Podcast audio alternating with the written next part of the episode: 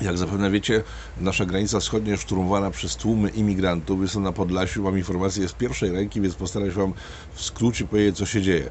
E, sytuacja nie jest nowa, e, zaczęła się w kwietniu, w, tak jak na Litwie i w Estonii, tak u nas na granicy pojawili się imigranci e, transportowani przez pana Łukaszenkę, który w ramach reperkusji za liczne embarga nałożone na jego państwo, no bo to jest jego państwo, postanowił zareagować, zaczął ściągać z całej Azji, tej bliższej Azji, bo z daleka to nie chce przyjeżdżać, to znaczy wszyscy uciekają do Chin niż przyjeżdżają z Chin tutaj nielegalnie, zresztą nie mogą sobie legalnie przyjechać, zaczął ściągać e, z, z Kaukazu, z Afganistanu, e, z Bliskiego Wschodu imigrantów e, samolotami państwowymi za pieniądze państwowe, e, po czym ładował ich i ładuje ciągle w autobusy państwowe, zawozi na granicę e, z Polską, Litwą i Łotwą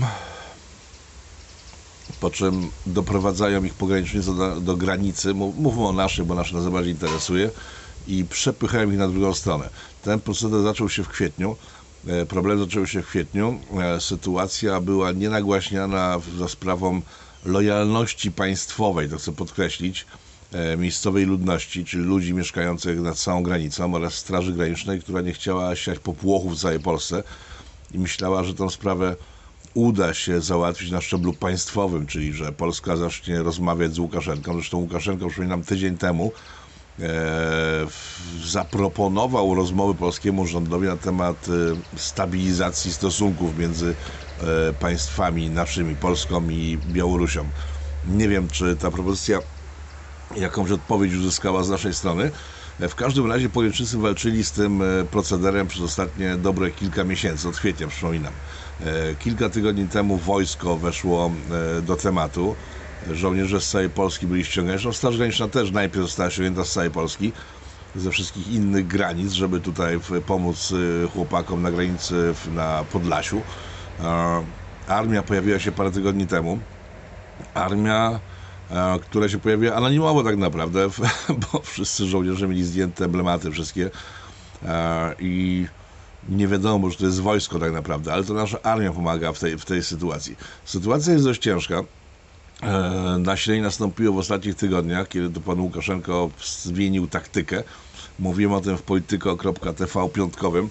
Zapraszam do programów e, na Polityko TV, tam informacje z poprzednich tygodni uzyskacie. To nie jest sytuacja nowa. Pan Łukaszenko zmienił taktykę. E, Miast wysyłać duże grupy ludzi, które były przechwytywane. E, Wysyła małe grupy ludzi, po 10 pacjentów, e, którzy rozrzuceni po całej granicy mają większą szansę przejścia, no i przechodzą faktycznie przez granicę. Ludzie, którzy mieszkają przy granicy, powiadają o tabunach ludzi, którzy potrafią w nocy przejść, e, hałasując przez wsioła. Są małe miejscowości bardzo przy samej granicy. No i tak to wygląda. E, Czy to są Afgańczycy? Nie, to nie są Afgańczycy. Wspomniałem o tym, że z Afganistanu też ściągano ludzi, ale to nie są stricte Afgańczycy. E, To, że to są Afgańczycy, e, pojawiło się zaraz po tym, jak pojawił się kryzys w Afganistanie, kiedy, jak wiecie, Amerykanie wycofali się z, z, w sumie z dnia na dzień, z godziny na godzinę. Zresztą ten proces też trwał ostatnie parę tygodni. Te informacje też znajdziecie na polityko.tv.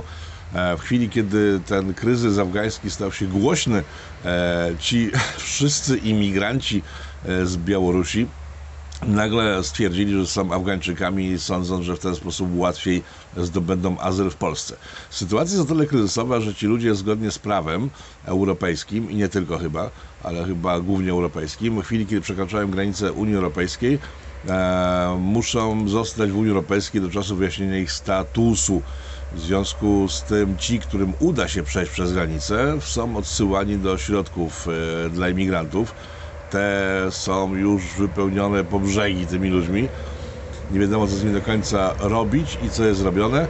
No ale tak rzucam informację, żebyście też wiedzieli, w którym kierunku to zmierza, że mamy potężny kryzys imigracyjny, że te ośrodki są zapchane ludźmi, a to nie jest koniec, bo dopóki Polacy nie dogadają się z Łukaszenką, tak długo będzie to trwało. Myślę, że czas się z nimi dogadać, z Białorusinami w sensie, bo dlaczego właściwie mamy z nimi złe stosunki. Przez ostatnie lata, przez ostatnie dekady polski rząd, polska racja stanu, tak to, było określane, e, polegała na tym, żeby cały czas bombardować Białoruś e, propagandą e, antybiałoruską de facto, antyłukaszenkową. To chyba nie pykło, nie udało się, zadziałało w drugą stronę tak naprawdę. Czy my musimy mieć z nimi złe stosunki? Szczerze mówiąc, gdyby polski rząd zadbał o to, żeby Polacy na Białorusi mieli święty spokój, nikt się ich nie czepiał, myślę, że cała reszta mogłaby zostać pominięta milczeniem, tak jak pomijana jest milczeniem przez całą Europę, tak? Nikt się nie za bardzo nie przejmuje brakiem demokracji na Białorusi do momentu, kiedy można wykorzystać e, ten brak e, demokracji w, politycznie. Czy mamy interes w tym, żeby odgradzać się od najbliższego sąsiada? Nie za bardzo. A czy powinniśmy z nim mieć dobre stosunki? No, powinniśmy, bo to w chwili, kiedy Rosjanie użyli embargo na nasze jedzenie, to przez Białoruś e, przechodziło, nie wiem czy teraz przechodzi w związku z embargami, przechodziła cała nasza żywność importowana e, przez Rosjan. Poprzez Białoruś przechodziła. Tam na takie dowcipy tutaj krążą na Podlasiu o tym, że największym producentem jabłek na świecie jest właśnie Białoruś, bo się okazało, że na papierze mają więcej sadów niż mogliby u siebie pomieścić, bo są to sady polskie wbite tam w papier tylko i wyłącznie delipy.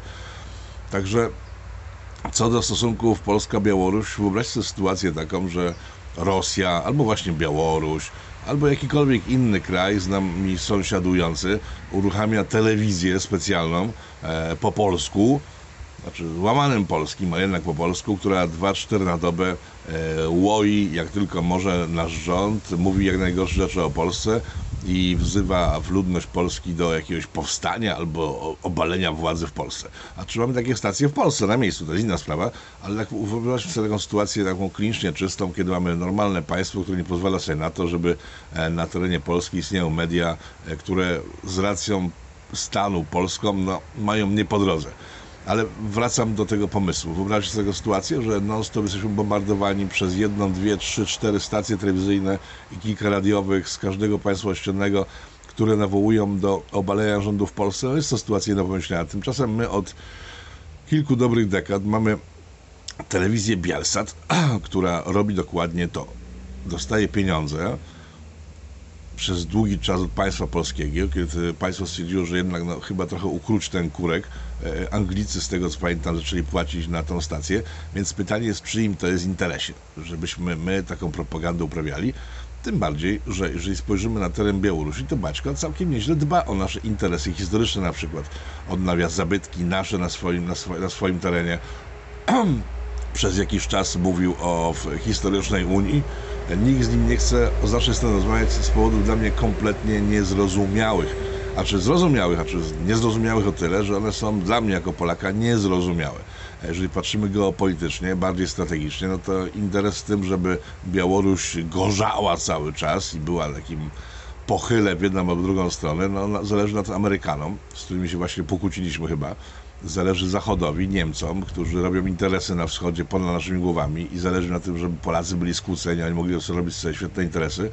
Więc y, w chwili, kiedy tak, jest kryzys Unii Europejskiej, Unia słabnie, chwilowo przynajmniej, nie może ona upadnie zaraz, ale słabnie chwilowo, kiedy Amerykanie no, pokazali kim są, że nie są poważnym, e, żadnym partnerem dla nikogo, szczególnie dla Polaków, a my z Amerykanami wchodzimy w duży konflikt, Myślę, że jest czas w tej chwili na przewartościowanie tej polityki wschodniej i zrobienie z niej bardziej racjonalnej polityki propolskiej, takiej czysto polskiej, a nie polityki, która ma na celu zapewnienie e, profitów wszystkim dookoła, tylko nie nam.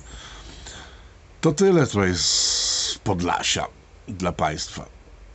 Bo cóż więcej można powiedzieć na temat tej sytuacji. Gratuluję pracy pogranicznikom polskim, i szanuję strasznie to, co robią. E, wojsko weszło w tej chwili, zaczyna wreszcie stawiać płot, płot, o który pogranicznicy wnioskowali dobre, dobre kilka miesięcy temu, jak zaczęła się ta cała sytuacja. Zresztą wcześniej też o to wnioskowali, ale ta sytuacja z kwietnia już pokazała, że ich postulat był bardzo, bardzo potrzebny. E, z tego, co się tutaj dowiedziałem na miejscu, wojsko już stawia ten płot, bo do tej pory były tylko do zasieki drut żyletkowy, na który wystarczyło rzucić jakiś, nie wiem, koc, e, cokolwiek tak naprawdę, żeby przejść spokojnie w drugą stronę. a w sytuacji, kiedy ta granica tylko po części idzie wzdłuż rzek, a w dużej mierze idzie po prostu przez lasy, przez pola, e, no ta granica musi zostać zabezpieczona. Jeszcze raz, dużo szacunek dla naszej Straży Granicznej, naszej armii, ale przede wszystkim dla mieszkańców pogranicza, którzy zamiast biegać do mediów e, i pruć się, nie chcę wyrażać się bardziej dosadnie, jacy to są biedni, jakie to państwo jest niewydolne, jakie to jest złe, jak są sami sobie porzuceni, miasto robić, e, wyciszali ten temat. Owszem, mówili o tym osobom, które znają. E, z zastrzeżeniem, żeby tego nie przekazywać dalej, bo to jest tutaj sytuacja dość bardzo napięta i ta miejscowa ludność zachowała się zgodnie właśnie z reakcją stanu, ale oni mieszkają przy granicy, mają kontakty po drugiej stronie, znają tych ludzi z drugiej strony i wiedzą jak się zachować, żeby nie torpedować e, przyszłości naszego kraju, która jest no, dość taka no, mało oczywista na dziś e, po tym jak straciliśmy wielkiego sojusznika, który nas bronić do ostatniego żołnierza, a okazało się, ten sojusznik e, mało, że się potrafi wycofać z godziny na godzinę to dodatkowo połączył teraz swoje siły z Izraelem, żeby domagać się od nas rzeczy no, absurdalnych. I tu zacytuję Radka Sikorskiego, który dzień temu, czyli wcześniej, wczoraj dokładnie, e, w wielkiej tam w epopei swojej, to oczywiście była bardzo proamerykańska, e, wrzucił jednak jeden kamyczek, który należy używać teraz po prostu do imentu, bo to jest po prostu czysto logiczne. A jeżeli Izrael domaga się od nas mienia zostawionego tutaj przez ludzi, którzy zostali wymordowani przez Niemców w II wojny światowej, to w takim razie niech Watykan wystąpi do wszystkich krajów świata o to, żeby mienie bezspadkowe należące do katolików e, przypadało Watykanowi, tak? Bo to jest ta sama logika. Nikt na to nie pójdzie oczywiście, ale wykazanie tej logiki jest myślę dość istotne i to jest fajny argument i mocna broń e, w wojnie informacyjnej między Polską, Izraelem i teraz jeszcze Stanami Zjednoczonymi. To tyle na dzisiaj. Dziękuję bardzo widzom życia stolicy za uwagę, za poświęcenie czasu na to krótkie spotkanie. Do zobaczenia, trzymajcie się, miłego dnia, oby poszło nam wszystkim dobrze.